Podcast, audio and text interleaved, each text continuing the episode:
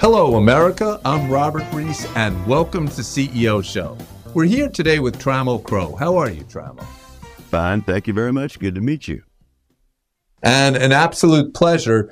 And I'll tell you, everyone listening in, you've heard the name Trammell Crow before, and he is part of the legacy, but he has been doing something for many years that is really significant called EarthX. And we're going to learn everything about the environment. And a lot of you there know that I actually majored in environmental studies in 1983 at Michigan State. And it was too early back then, but, but here, here you go. So let's first talk about Trammell Crow. You grew up under one of the most iconic dads and the iconic business people of the century. What was that like?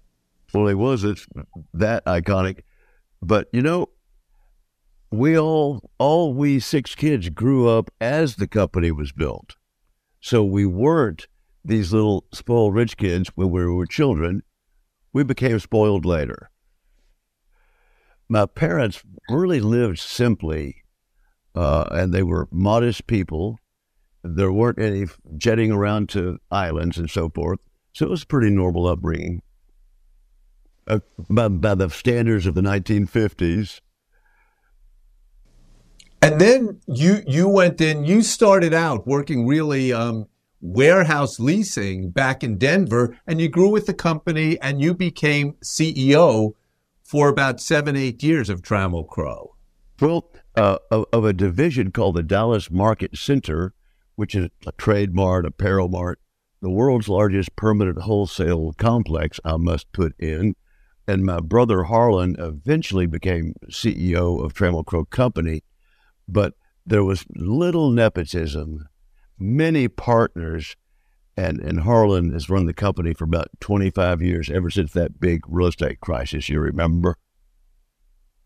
Absolutely. And and the interesting thing when you look at Dallas and what you've done, some of the best CEOs I've interviewed, like Kip from the Container Store, or my first ever was Herb Kelleher, there's something unique about Dallas that has Southern hospitality and it has just entrepreneurship tied together. What is it about Dallas that makes people such great business people?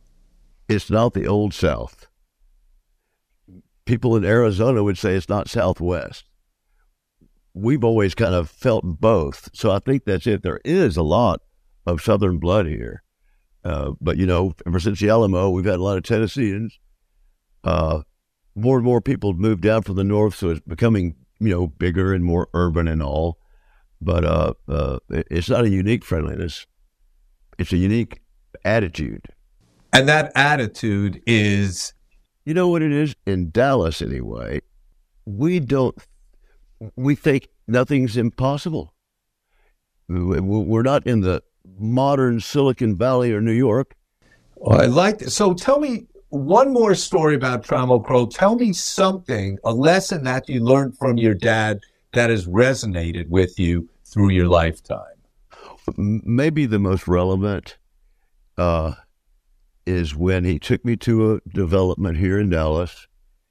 I wish I could say it's when I was six or something, but I was probably more like 16, not listening as closely and looking at my watch. And uh, it was green space and there was a river and wetland by the highway. And he said, We do not own this land. We're stewards of this land. That's not original, but for a real estate developer, it's pretty good. Eh, absolutely. And and that's the exact transition because that put let's talk fire in your belly like you you mentioned. That put a fire in your belly and you went on to to work on an incredible vision. Talk about the founding of EarthX. Well, when I retired, I finally did what I wanted to do all my life, growing up in the 60s and seeing on the cover of Saturday Evening Post Rivers on Fire. I carried that all my life.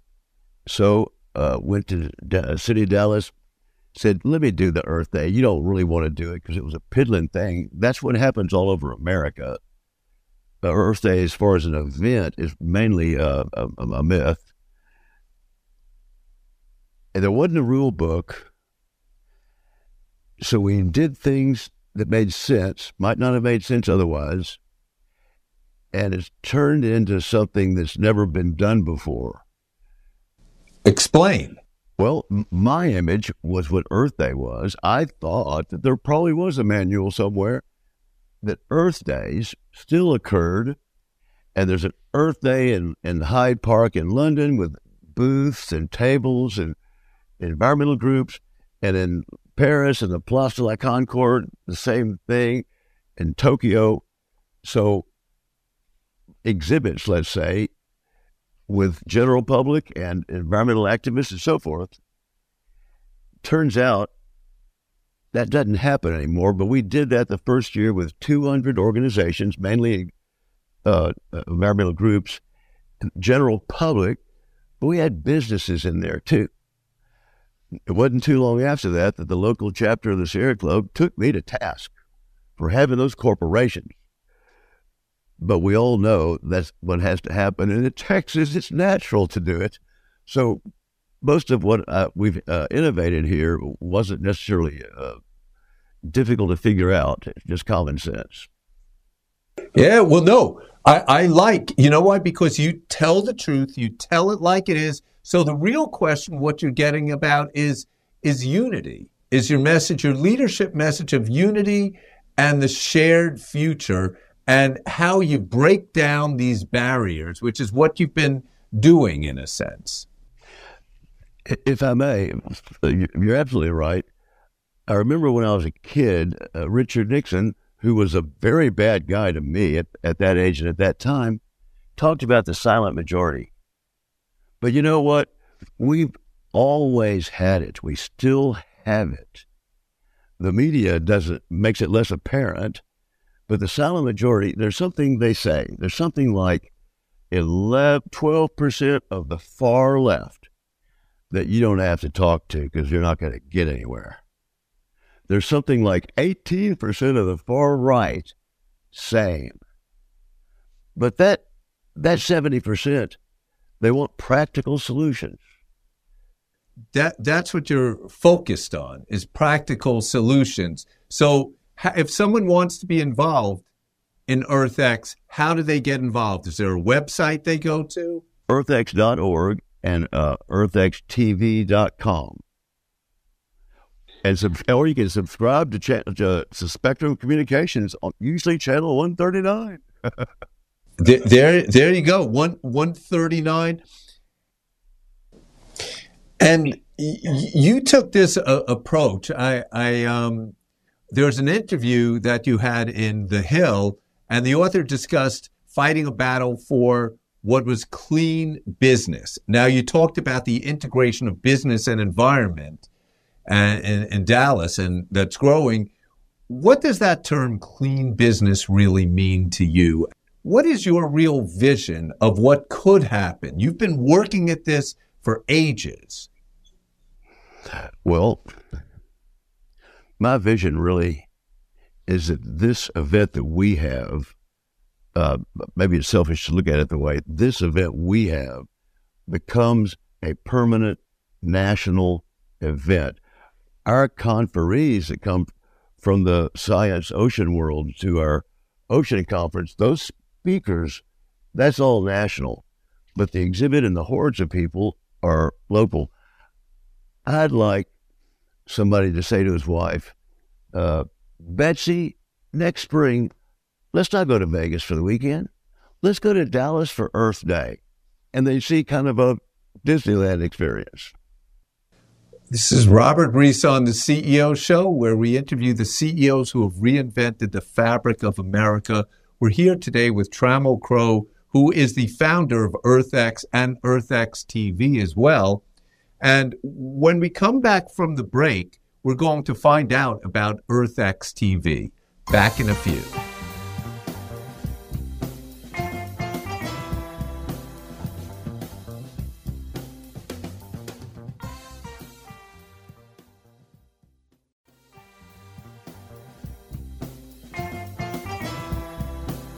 Hi, this is Robert Reiss on the CEO Show. We're with Trammell Crow And let's talk about EarthX TV because you have this whole vision you're talking about, and you're really putting the seed in Dallas, but something that can infiltrate throughout the DNA of America and the world, perhaps. So tell us about EarthX TV. There is no TV station until now in the world that has fully environmental programming. I would have thought National Geographic, but you know, they have changed and maybe they have a couple of nature films a day. Environmental programming cover, covers all issues. It talks about the problems and the challenges. Uh, I have no experience in that business, but the Earth X has so many conferences this year, I think it's 17, on different subjects, that we have the content it's almost like you just put a camera in the conference room and you get all that knowledge. I've learned that the public won't watch that. So we've begun acquiring product, making our own in house series that, frankly, deal with issues that other channels haven't been willing to.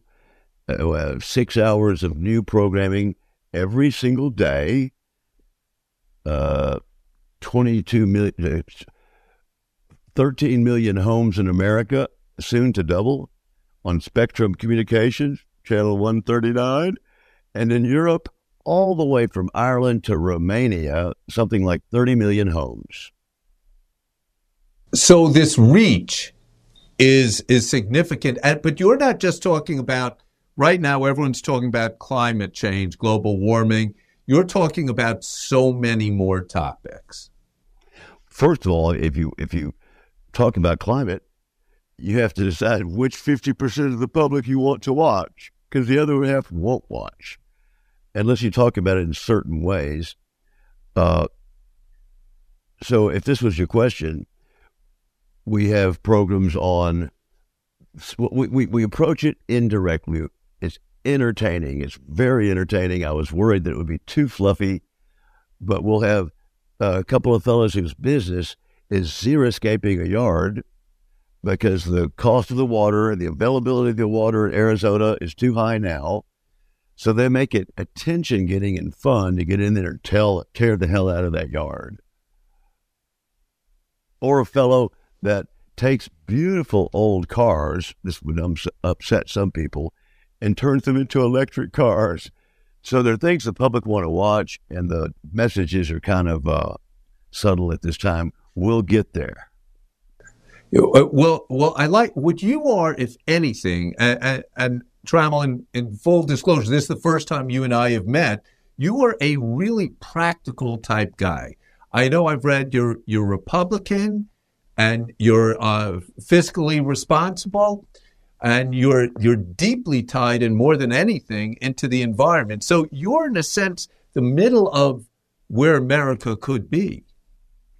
I think America is that middle. When you say Republican, you know, the parties changed over the decades. So I'm a green Republican. Both parties aren't as appealing as they used to be. Oh, okay. So l- let's talk about the concept of reputation. So here you went, you put your life into real estate, but you know, one time when you were about 16 years old, your dad inspired you uh, but that's what you're working on. So, what does the whole word of reputation mean to you in America? The word reputation? Yeah. I don't worry about reputation very much. If I did, I'd be very, very worried. Uh, reputation, to me, tends to mean the image and opinion that people have about someone based on uh, uh, uh based on hearsay that usually has to do with superficial things like money or appearance. Yes, you asked the wrong guy that question. and and uh, question now about CEOs. Our audience is CEOs. If you had an opportunity, which you do right now, we have about six hundred thousand listeners listening in, and about fifty-one percent are CEOs. What would your message to CEOs be about the future of America? we're in deep trouble. It's a number of reasons. Climate could be the primary reason. The solutions are going to be many. They already know that, and they're thinking about the many innovations. But there will be many lifestyle uh, uh, solutions like diet. So it's going to be the environmentalist type of sacrifice and change of lifestyle and the corporate innovation that's going to pull us out of this. And some people believe primarily innovation.